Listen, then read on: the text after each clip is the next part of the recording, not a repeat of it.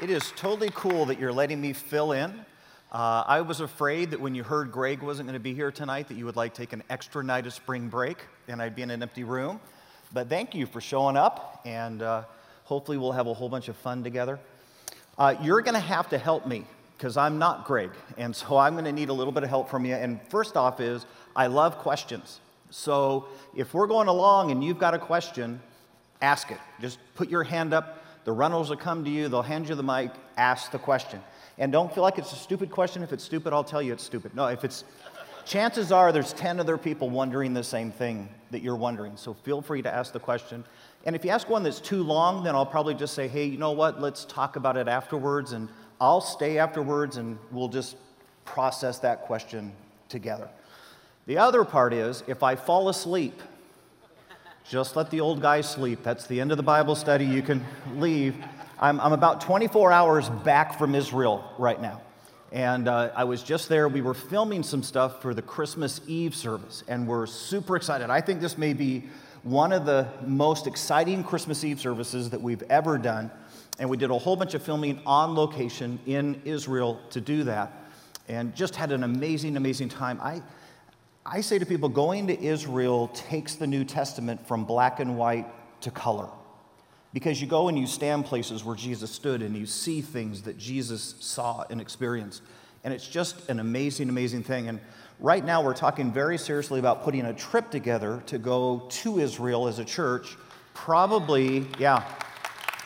What we're thinking right now, I can't, you can't put it in ink yet, but what we're thinking right now is a year from January. And uh, the reason we're thinking about putting it out that far, January is the low time there, so we get the best prices by going in January. The weather is actually amazing there in January. Um, and then the other part is it gives you and I some time to save up our nickels and dimes because you know by the time you do airfare and then you do your hotels, it, it's not a cheap trip. So, but anyways, if you're intrigued about that, interested at all, you might just want to kind of circle that on your calendar, say, hey, I think a year from January, we're probably heading to Israel. And uh, I, I, just think it has the potential to be an amazing, super fun, once in a lifetime kind of a trip together. So you can think about that. All right, we are going into the book of Acts. I think I was told that we're in chapter four. Does that sound right? Yes? yes? Okay. All right, so let, here's what let's do let's pray because I'm going to need it, and, uh, and then we'll get started. Hey, dearest Heavenly Father, we just come before you, and here's what we ask we ask that you would honor that we took a night specifically to come and learn your word. So, God, would you, would you at least give us a nugget? Would you do something with what we've learned tonight that you would make our lives look just a little bit more like Jesus uh, when we're done? God, we ask you this in Jesus' precious name. Amen. All right, anybody here bold enough to be a reader? So you, you would read the past, you'd read through the scripture for me, and then I could like rudely stop you and then start. Anyone here willing to be a reader? Sort of, maybe? No? All right, thanks a lot. Okay, you guys are being so helpful. Okay. Did we have one? Okay. What version of the Bible do you have? New Living Translation. No, it won't work. Never mind. No, I just I don't I don't know that one. It'll freak me out. Okay. Anybody got an NIV? All right, well, is someone with an NIV willing to read? Terrence is running to the back of the room. We got five volunteers up here. We gave you a vest. What do you want? Right there. Okay, so here's what we're going to do. I'm going to say go, and then you're going to read, and then when you get to the point where uh, you've read enough, I'm going to say stop very rudely, and then you're going to stop, and then we're going to talk, okay? And Terrence, your other microphone's right here. Right? Okay, all right. All right, so here we go. It's Acts chapter 4. Um, we're going to start in verse 13. Now, if you were here last time, it's, the story is about when uh, Peter is before the Sanhedrin, and they're giving him a hard time about a man that he healed. And uh, they're, they, are they are kind of confused, they're kind of angry with him because so many people have seen this miracle and now they're reconsidering their stance on Christ. So, what is the Sanhedrin? Who knows that? What is the Sanhedrin? Okay, go. Right? You, There's, there's an optometrist just like a block. No, okay.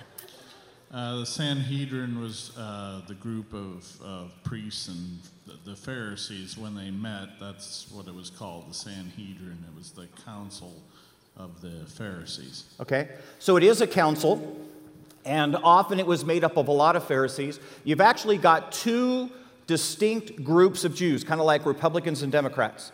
Uh, you've got the Pharisees, and what's the other group? Anybody know? Sadducees. The, which, which of the two groups tended to be the more conservative of the two? Pharisees. Pharisees were ones that held tr- strictly to Scripture. They were very, very strict about keeping all of the laws and all of the ordinances. And guys, you just to hear this, we get this thing really confused because we live in the 21st century and we've seen how the Pharisees responded to Jesus, and we go, oh, no, no, no, Pharisee is another word for hypocrite. But the reality is, guys, Pharisee was a word for the most conservative, most devout followers of Judaism at the time. These guys followed the law, and we're talking several thousand laws that they were required to follow to the letter and they were devout. The Sadducees, on the other side, tended to be uh, a much more culturally uh, affected group of people. They were, they were much more into kind of what was going on in the lifestyle. Uh, they were not adherers strictly to the Word of God. Uh, they did not believe in the resurrection. They were a much more liberal group within Judaism. Okay? So the Sanhedrin would have been made up of Pharisees, probably at this time, the majority of the Sanhedrin would have been Pharisees, but there were also Sadducees that would have sat on the Sanhedrin. And the Sanhedrin is like a Jewish court that primarily dealt with spiritual matters. Now, this is a big deal because, unlike today in secular America, you got to remember that in Israel, religion trumped politics. So, if you were a Pharisee sitting on the Sanhedrin, which was the ruling group of people over religious matters, you technically, as far as Jews were concerned, held more power than the politicians did because you could tell the politicians how they were supposed to act and behave. Every single city had a Sanhedrin, okay? There was one high Sanhedrin, which would be sort of like the Supreme Court today. It's interesting, and here's why I give you all this. At some point, Paul is going to say, I was a member of the Sanhedrin. And so the question comes was he a member of one of the city Sanhedrins or was he a member of the high Sanhedrin? I lean toward the side that says, because he says, I was a member not of a Sanhedrin, but I was a member of the Sanhedrin. That Paul, before he confronts to Jesus, is so astute, he's so recognized for his theology and his understanding of Scripture. I think he was part of the Sanhedrin the supreme Sanhedrin over all the rest. Okay, so it's just food for thought. All right, so here we go. We're going to start. Are you ready? Did I give you enough time to find it? Okay, all right. Acts chapter 4, starting in verse 13. Read till I interrupt. When they saw the courage of Peter and John and realized that they were unschooled, ordinary men, they were astonished and they took note that these men had been with Jesus. Okay, stop. All right, you did good. Thank you. All right. So they're in front of the Sanhedrin. The Sanhedrin's perplexed right now. What are we going to do? Because we thought we had finished this thing when we got rid of Jesus. But now his disciples are going around teaching what he taught. And if that weren't bad enough, they're actually doing miracles. So the people are getting swept away. The people are listening to what they say. And so now they're trying to deal with Peter and with John. Now, the interesting thing in the passage is it says that as they begin to talk to him, they realized that Peter and John were unlearned men. Now, here's probably what's going on there. Where did Peter live? Anybody know before Jesus called him? Galilee, okay? So here's what you need to know Galilee is the agrarian part of Israel. It's actually in the northern part of Israel, but it's where all the farms are. And so chances are that Peter has an accent. Remember, remember when Peter is sitting outside of the trial of Jesus. Remember, he's sitting in the courtyard, and the little girl comes walking up to him and says, Hey, you're one of his disciples, aren't you? And Peter says, No, I'm not one of his disciples. And the little girl goes, No, no, no, no, no. You're Galilean. You've got to be one of his disciples. How did she know that? His accent. Ever visited the South? How long does it take for you to realize someone's from Alabama? Okay? Same deal. He, when you hear Peter, you know he's from Galilee. You can tell by his accent. You can tell he's a farm boy. That's what the passage is saying. It was really easy to tell. This guy was fresh out of the fields. Okay?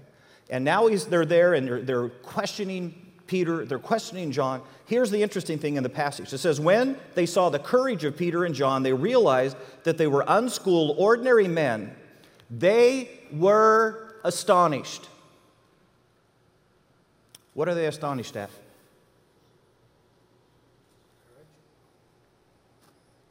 Look at the passage.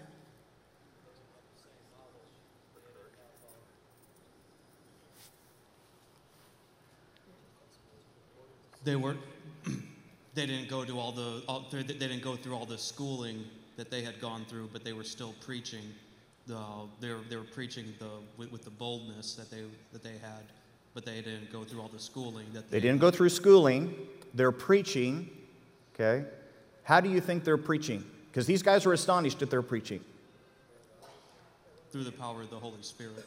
Through the power of the Holy Spirit. I'm there with you. I'm tracking or, that. Um, or, what is it that's impressing these guys? Because they were, they were preaching uh, about what, what about that, that they had uh, cru- crucified Jesus Christ. Okay. They were, they were basically saying that. I, I, think we're really, I think we're really close. What about their knowledge do you think astounded them? Yep. Was it that Jesus would pick just ordinary plain men and he wouldn't necessarily pick the most schooled academic men? I don't, I, I think that's a good thought and it's, it's true, but I don't think that's what astonishes them. They quoted Psalms. Okay. It was 118.3.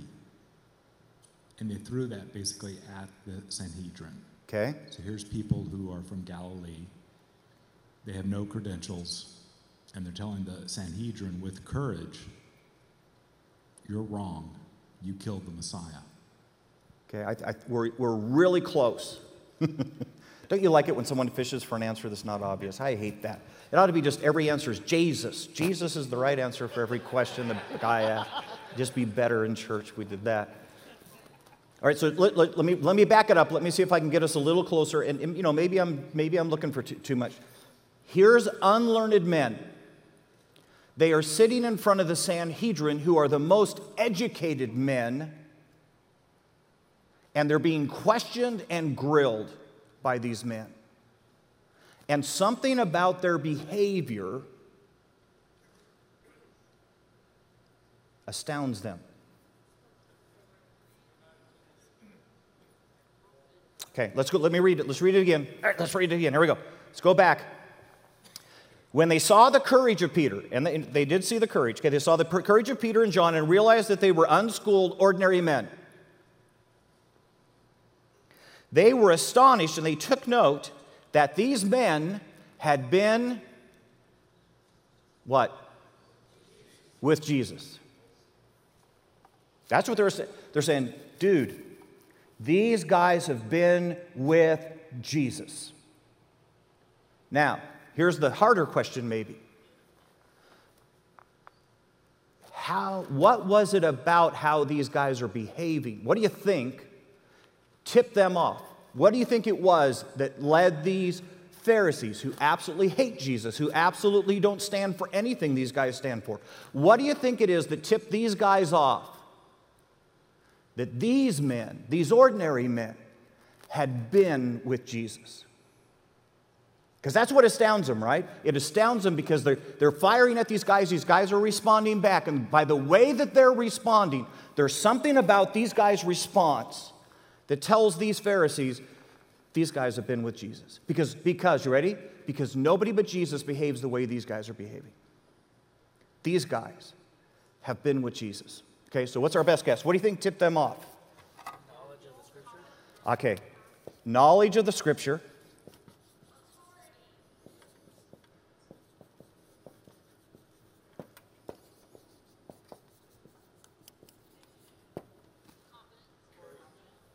I'm going to put confidence with authority.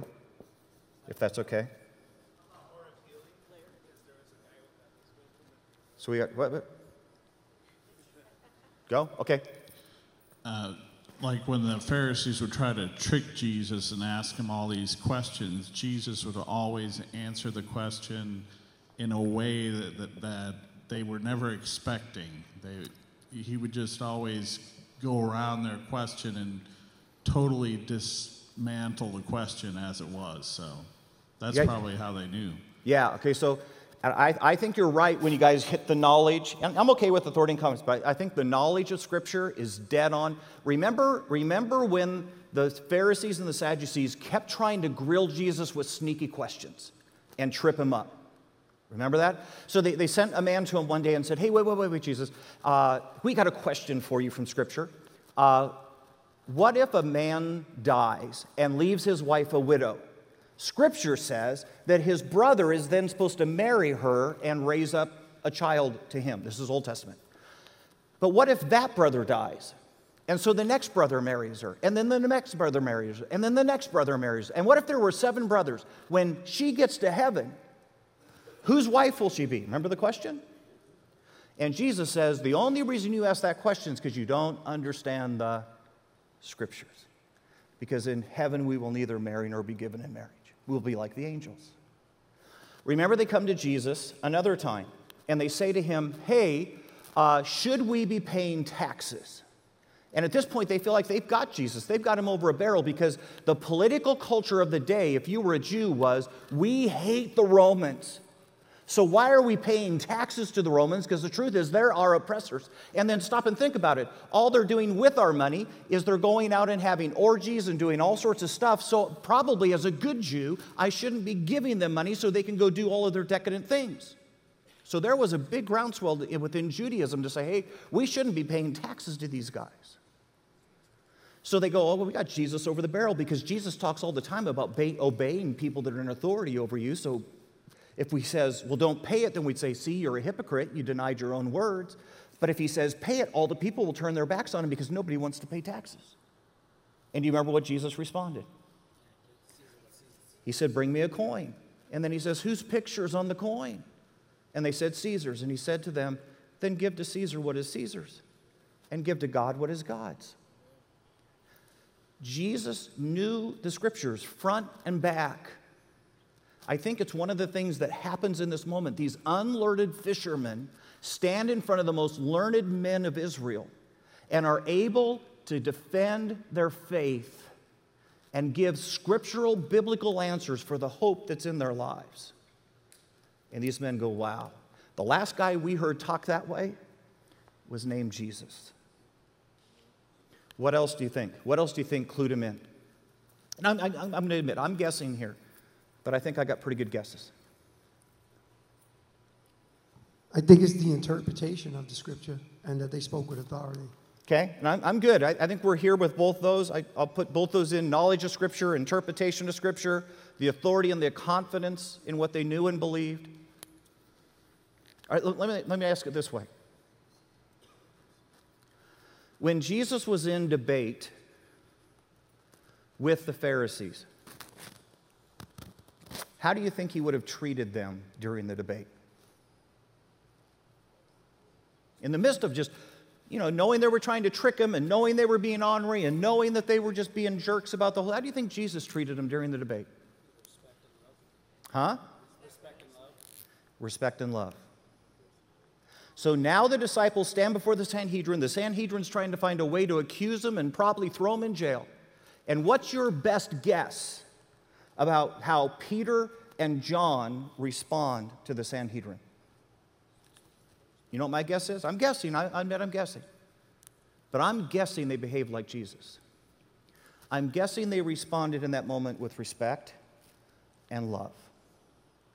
And the reason I'm guessing that is because these men, who were 100% against them, 100% determined to find them guilty, by the time they got done questioning them, simply said, Wow, these guys, these guys have been with Jesus because nobody else behaves like that. Which then offers a question When's the last time somebody encountering you, walked away from the encounter and said, Wow, I'll bet you that person is a Christ follower. Because they saw so much scripture, because of how well you handled the Word of God, and because of how you behaved in the midst of conflict, that they were astounded and said, Man, the only answer is that person knows Jesus. And guys, I'm just going to say, you, you realize that the moments when this comes to the forefront, it's not when life is going good. Anybody can act like a Christian when life's going good. Heathens can act like a Christian when life is going good. It's what you do when your enemies circle you. It's what you do in the worst moment of life. How do you behave then? Do you run in panic and fear because everything's not turning out the way you wanted? Do you start cursing people because they're not being fair to you or being just in your life? Or do you behave so much like Jesus that your enemies have to say, wow? It's interesting, we were, uh, we were leaving Tel Aviv, we we're getting ready to get on the airplane, and uh, part of the camera crew, as we were getting ready to head out, um, they ask you a bunch of questions because they're pretty worried about security in Israel, in case you haven't figured that out. And uh, so they asked one of the camera guys, and we'd already, we'd already told this, look, look, you know, just tell them we were here shooting, you know, the, a film. It's for our church at, at uh, Christmas time. And if they ask you what's in the boxes, tell them it's camera gear, okay, for us to do that. And all of which was absolutely accurate and true. So we get up there and we start to check out, and they ask this one guy, well, here's the deal. One of the camera guys brought along a helicopter that shoots camera stuff. So it's really cool. We've got these things look like we had a big helicopter in Israel, but it wasn't. It was a little helicopter, you know, out there. So he says to the lady, "Well, you know, I got camera gear and a helicopter." To which she so now they, they take us all out of line and they put us in front of all these people and they start asking us like a hundred thousand million questions about the helicopter and why were you here and what's the church about, all this stuff. So we get done and we're asking each other, you know, what did they ask you? Or the questions. And one of the guys that was with us, one of the camera guys said, man, they, they just they wanted to know like all of our beliefs and, you know, what's going on with that and who were Mary and who was Joseph and all this stuff. And I just, basically I had to give the whole gospel to him. And I said, well, did he pray at the end? I mean, did he, you know, Jesus in his heart? But here's what I, you know, I walked away and here's what I wondered from that moment. I wonder if in a hyper religious culture like Israel, that you get that doesn't understand Jesus, I wonder if in that moment, as we were asked to give questions, if they saw something about us and our answers, that when we walked away, they would have said, Wow, those guys must have been with Jesus. It's a good question, isn't it? What do your enemies say about you after they deal with you? And what do they say about your Jesus after they deal with you? Read. But since they could see the man who had been healed standing there with them, there was nothing they could say. So they ordered them to withdraw from the Sanhedrin and then conferred together. Okay, stop, stop, stop, stop, stop. There's a turning point in the argument It says, after they saw, ready? But since they could see the man who had been healed standing there with them, there was nothing they could say. Isn't that interesting? The, thing that confounds them, the thing that knocks them off their game, the, the thing that they've got no defense for. It's not theology, right? They don't say, oh, wow, you guys just totally beat us in theology. It was life change. They're standing there looking at a man that everybody knows has been healed. And they go, We can argue theology all day. I don't know how to argue against that. Here's why I think that's huge. I'm convinced you and I will never argue anybody into heaven. See, if you could, man, I'd be arguing all the time. And I'm a good arguer. I mean, I, I like arguing. But I'm just going to tell you, as good an arguer as I am, I don't think I have ever argued anybody into being a Christian.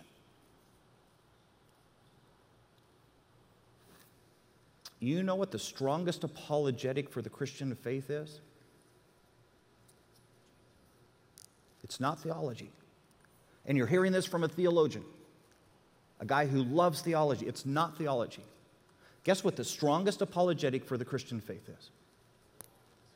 Life change. Your changed life. And when you go to your friends and when you go to your neighbors and you're trying to explain this Jesus thing to them, it's, and don't get me wrong, we just said, hey, part of this whole thing is you got to know your Bible, you got to be able to give a defense for the faith and the hope that's in you. But I'm telling you, the thing they cannot deny, the thing that changes the whole conversation, is not theology, it's life change.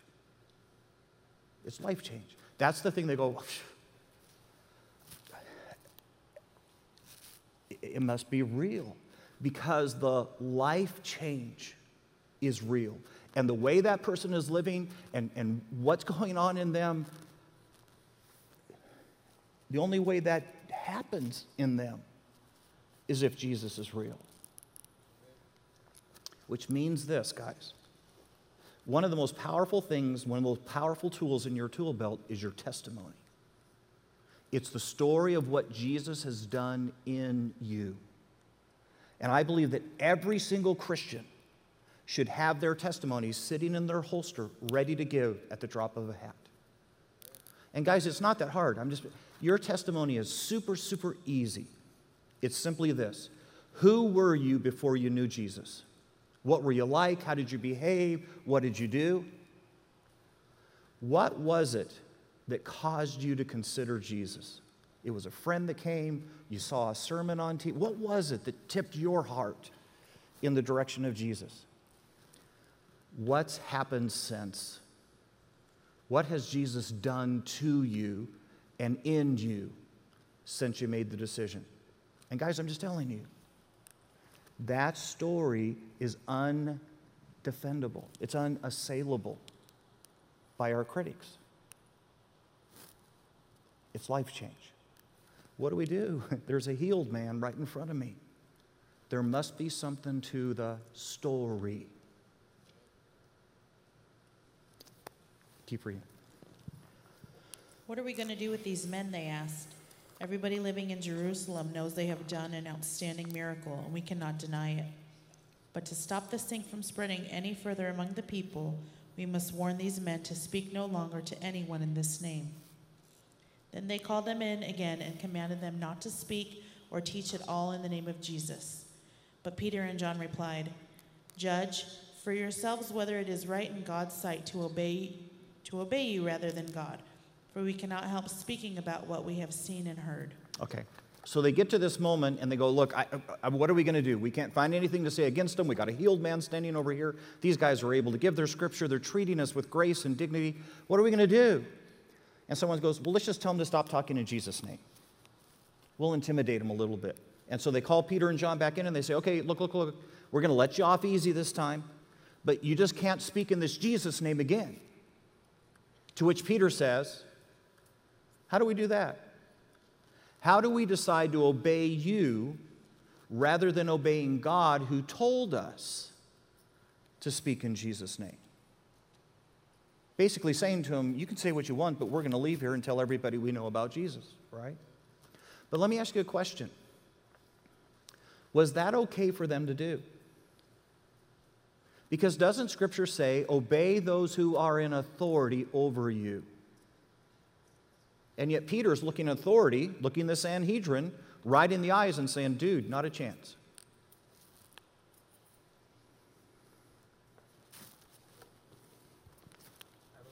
Microphone, microphone. Maybe this one works. There we go. Okay. I believe that's absolutely true. You're supposed to obey people in authority over you unless it's a direct conflict of what God says to do. Okay. For example, when they say, deny Christ or I'm going to kill you. Okay, so you're saying, okay, here I am. Took me years of seminary to learn to draw like this, so here we go. You're saying, here I am. Here is somebody who's in authority over me, right? And I am supposed to obey them how often? As long as they're not going against God As long as they're not going against God. in, in making you go directly against God. And making me what now? Go directly against God. Not, not as long as they're not making me go directly against God. Okay, where do we get where do you get that? Why do you believe that?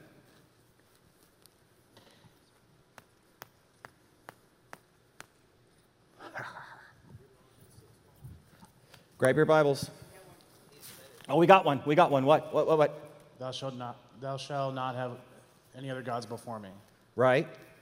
So, But what if somebody- basically saying that God is the highest chain of command? He, you know, whatever he, sorry, whatever he says goes. Okay, but if in this case, they weren't saying, hey, you got to worship a false God, they were just saying, hey, you can't talk about him. Well, being that Christ was God and He's the one that told them to go out and spread the word about Him, it's a direct commandment from God. Grab your Bibles. Romans chapter 13.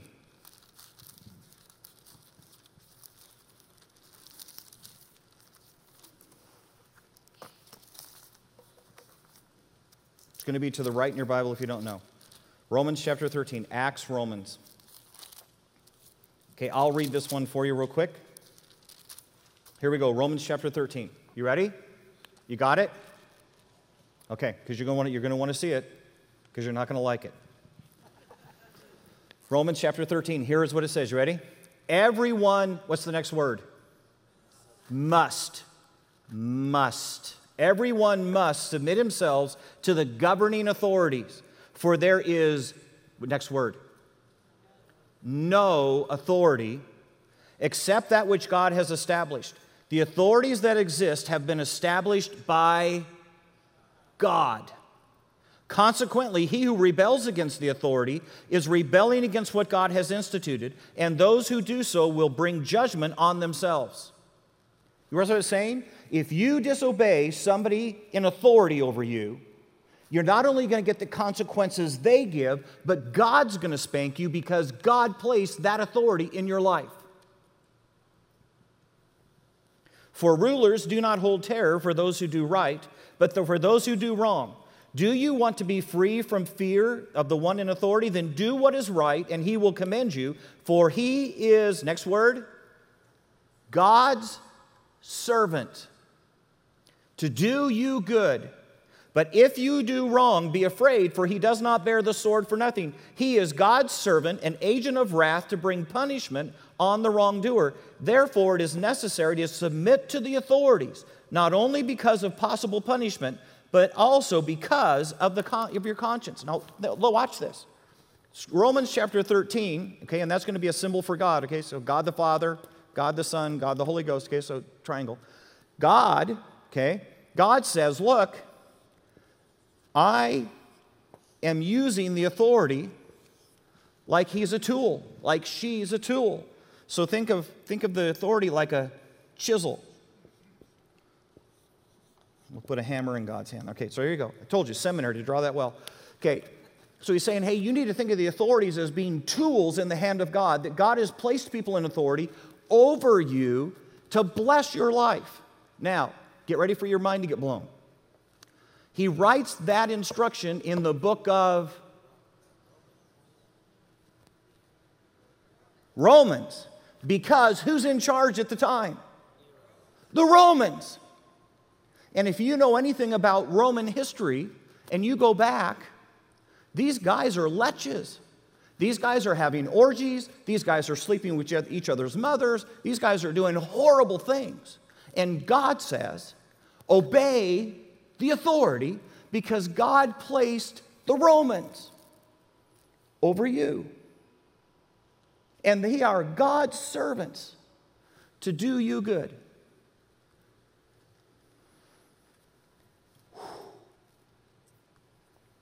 That's pretty scary because here's what that means that crummy, crummy boss you've got at work, that real, real jerk that you have at the head of your department, God's tool.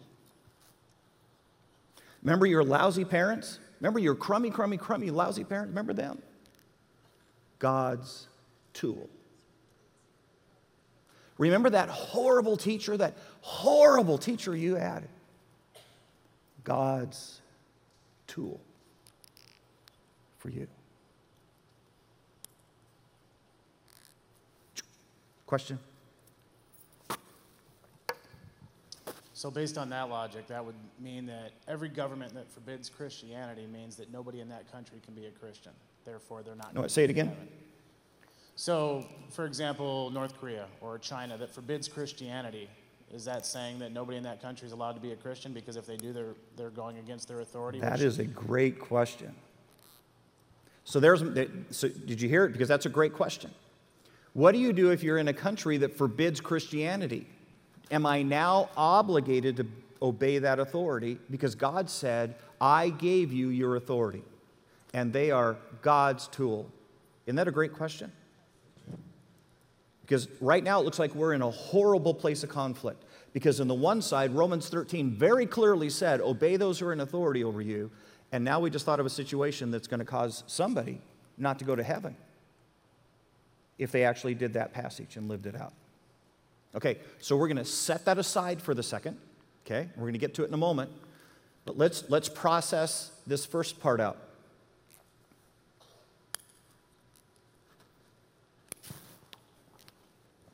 So I've got a crummy boss, and they're a jerk. They're an absolute, total jerk, but they're my boss. If I'm going to be like Christ, if I'm going to obey Scripture, how do I treat that boss? With love and respect.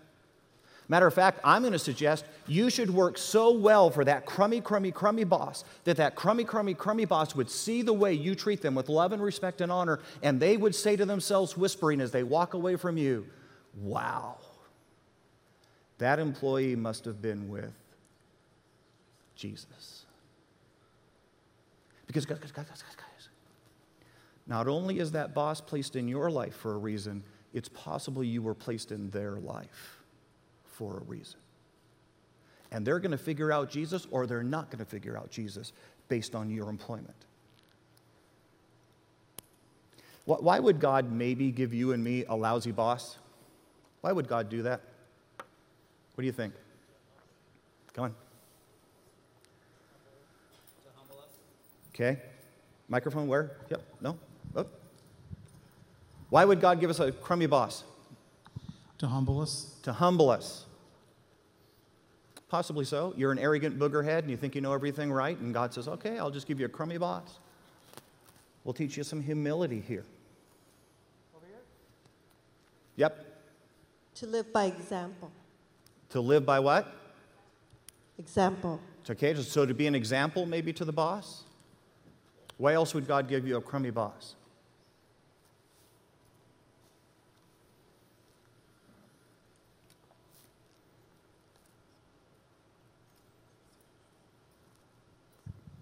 To make you come to Him, Okay, so maybe to be a testimony to the boss so the boss would come to him. Why else? To teach you obedience. And here's the deal I think you're right about all your answers. I think every one of them is dead on. Because here's what you need to know at the end of the day. If you haven't figured out yet, while you and I are here on earth, God doesn't care a whole bunch about fair. Have you noticed that? Moms care about fair. God doesn't care about fair. Because I don't know about you. I've got friends, they got more money than I do. That's not fair. I got friends who got promoted before I got promoted. That's not fair. You realize, you realize that if you spend your life looking for fair, you'll miss God. Because God says, I set it fair when all this is over, when all this is done. But right now, fair is not a big deal. What's a big deal? What's the thing that God is most concerned about in every one of our lives? Our heart. In what regard?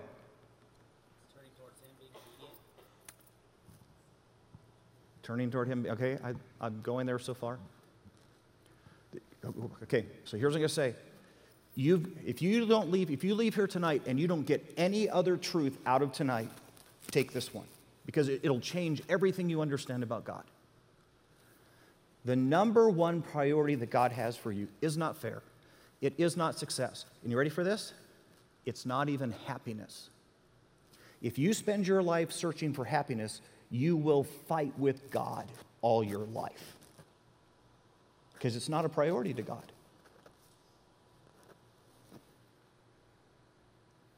The number one thing that God is concerned for you that you look like his son, that you look like Jesus. Remember that famous verse in Romans chapter 8? We quote it to everybody when they're in the hospital and when something bad happens in their life. We say, Oh, no, no, no. God works all things for the good for them that love, right? Did you read the next verse? That they would be conformed to the image of his son. He says, God takes every crummy, poopy, stupid, bad, horrible thing that happens in your life and he uses it not for fair and not to make you happy and not to make you successful. He uses it so that when you get to the other side of that crummy thing, you will look more like Jesus because of it. That is God's greatest concern. And if it isn't your greatest concern, if the number one thing that motivates your life isn't being more like Jesus, you will fight God for your entire life. Because that's his plan for you, that you would look like his son. Which means he gives you the crummy boss to teach you obedience, maybe. Maybe that, you know, I like all the other answers too. Why would obedience be a big deal to God?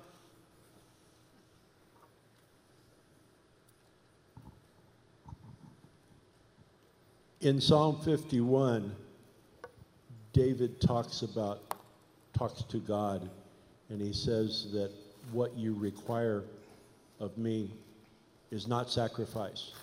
It is a broken and contrite heart. Mm-hmm. Okay?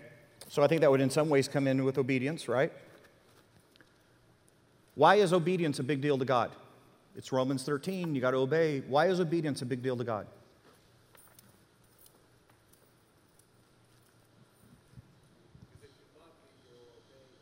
If you love me, You'll keep my commandments. Why else is obedience a big deal to God? Right, that's what Jesus said. Why would you call me Lord, Lord, and say that you revere me and then don't do what I tell you to do? That's exactly why. Yeah. And here's what you need to know, okay? Somewhere, sometime, God's going to ask you to do something really hard. You're going to be in a marriage that really, really stinks, and he's going to say, hey, it's not time for divorce yet. You're going to be living in a moment where a lie would get you out of trouble, and he's going to say, tell the truth.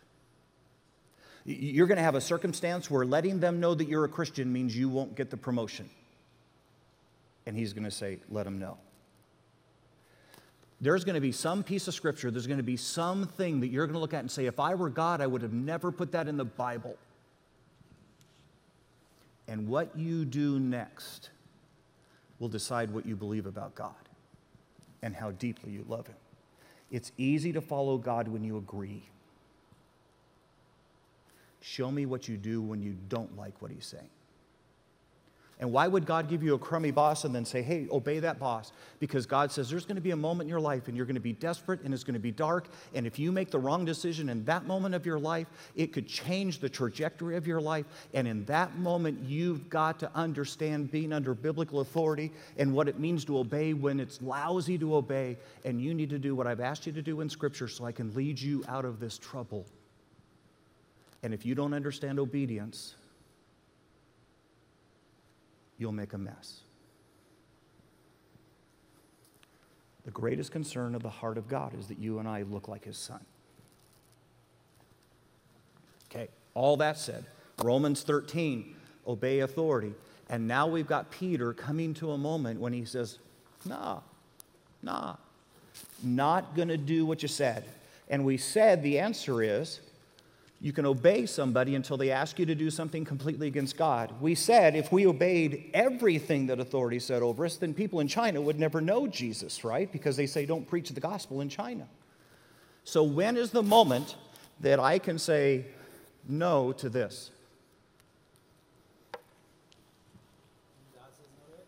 when God says no to it? Or God says yes and the authority's telling me no. How do we know that's true? Can anyone give me any biblical reference, any biblical story that lets you know it's okay when the authority says something in direct contradiction to God? You can finally say to the authority, I'm sorry. You can say what Peter said. You decide, am I going to obey you or am I going to obey God in this?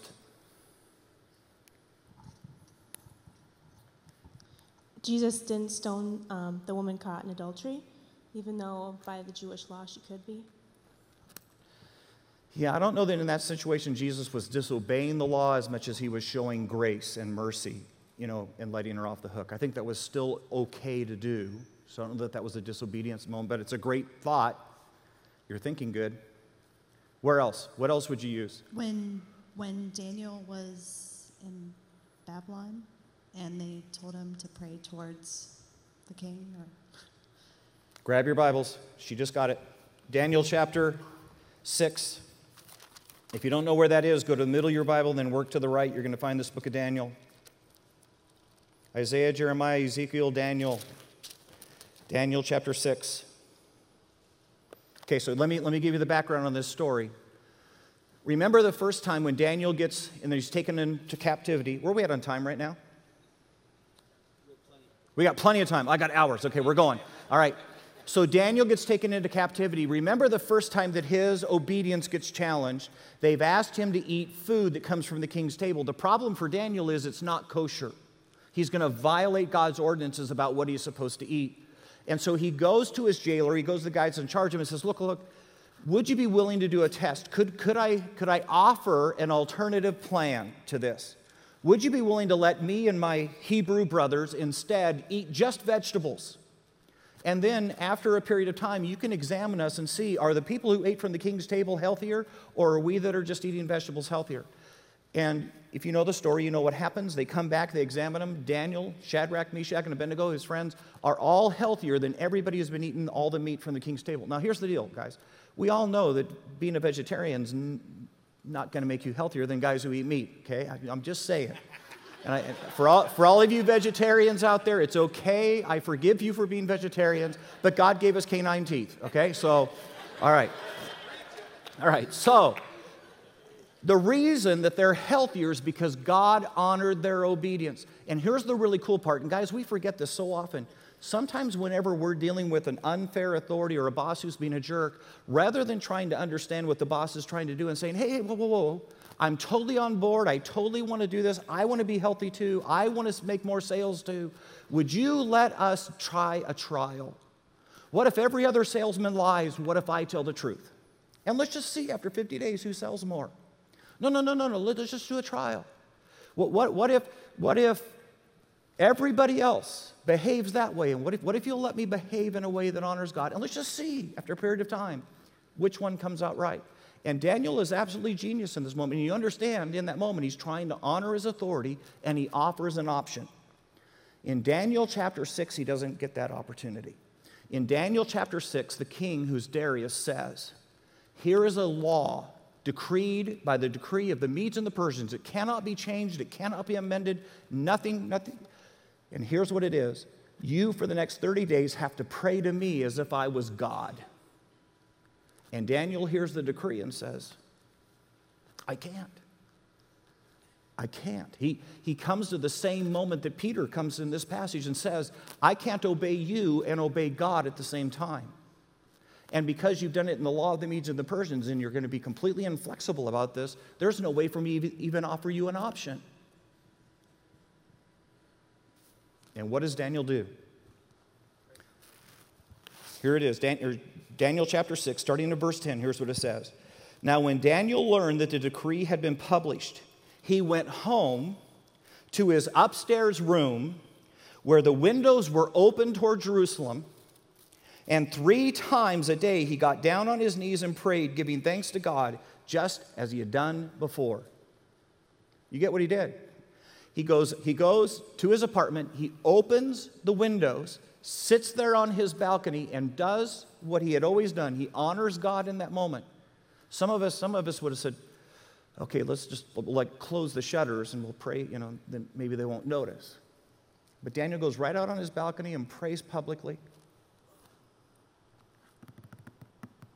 They arrest him. They drag him before King Darius. King Darius says, Hey, Daniel, what did you do? And Daniel says, I had to decide. I had to decide between my God and you, and I chose my God. And he says, Okay, I'm going to throw you in the lion's den. How many of you believe that Daniel went to the lion's den kicking and screaming? How many believe that when the guards grabbed Daniel, he started cussing out King Darius? See, I've got a feeling that he said, okay, if that's the choice, if that's your decision, so think about this. You're going to punish me for doing the right thing. And even in that moment, he shows honor and respect to a pagan king who is being absolutely unfair in his life. But in that moment that he has to choose between God and the king, his answer is going to always be God. And they throw him in the lion's den. And what happens? God closes the mouth of the lions. Here's the interesting thing when King Darius comes the next morning, he calls down into the lion's den and says, Daniel, Daniel, please tell me you're alive. I've been worried about you all night long. And when Daniel calls back up out of the lion's den and says, Don't fear, king, my God has closed the lion's mouths. King Darius puts a decree out. Ready for this? In all of Persia, that everyone must worship the God of Daniel. Because in a moment in which he stood in absolute disagreement and had to look at someone in authority over him and say, I can't because you're asking me to do something that God said not to do. He still behaved with respect. He didn't scream obscenities. He didn't tell Darius what a jerk he was. He submitted to the unfairness, and Darius knew he was being unfair. And suddenly Darius was rooting for Daniel's God. How cool is that? And then when God comes through, he decrees to all of Persia, you're going to pray to the God of Daniel. How cool would that be in your life if your unsaved boss saw you behave to his or her unfairness with such honor and glory that you say, man, that guy must have known Jesus. That girl must have known Jesus. And what if it so touched their heart that they would say, from now on, this is going to be a Christian business? You don't get there kicking and screaming and asking for fair. You get there by honoring the authority God has placed in your life. But Daniel teaches us another critical lesson, and that was simply this that it was okay when you were forced to make the decision between what the boss said and what God said, you always choose God. How do we know that's true? Because God closed the mouths of the lions in honor to Daniel's obedience to him. So, what do you do in China when China says you cannot be a Christian? You stand in front of them and say, No, I'm a follower of Jesus Christ. And if you want to kill me for following Jesus, then you kill me for following Jesus. When the Romans threw the Christians to the lions in the arena, history tells us that hundreds of Romans converted to Christ because they saw the way the Christians died. Why would God give you an unfair boss? To teach you to be like Jesus, to teach people who don't know Jesus what Jesus is like. So, let me toss another nugget for you. Where are we at on time?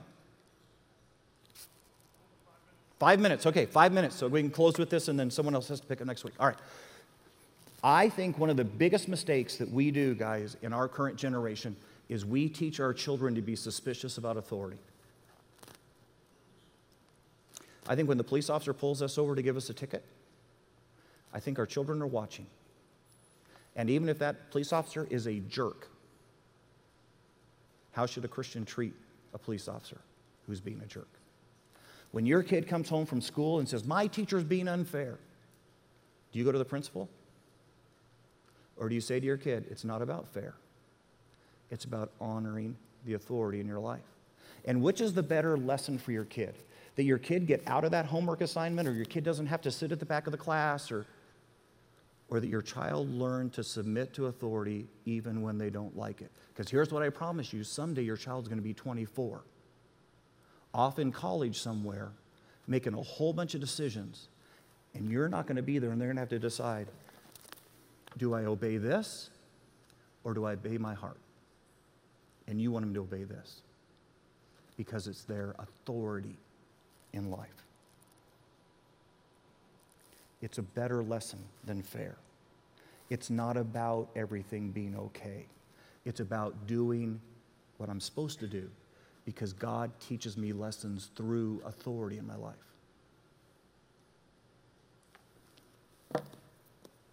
Let's pray.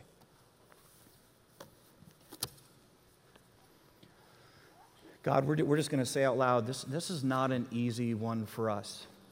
Because I guarantee you, every one of us, Lord, had somebody who came to mind a- an unreasonable teacher, a horrible parent, a boss who's just an absolute jerk. And, and in our spirit, that we wanted more than anything else to tell them off, to point out how horrible they were and fix them. We never considered that maybe you brought that unfair authority into our life to teach us to be more like Jesus, to maybe behave in such an amazing way that they would discover Jesus, to learn how to be obedient even when we didn't like the commands. And so, God, we just come to this moment tonight reconsidering and rethinking how we're supposed to behave and how we're supposed to be respond to the authorities that you've placed in our life. God, help us to do this thing really, really well. That when we're done, family and friends and people around would say, wow, they must have been with Jesus. In Jesus' precious name, amen.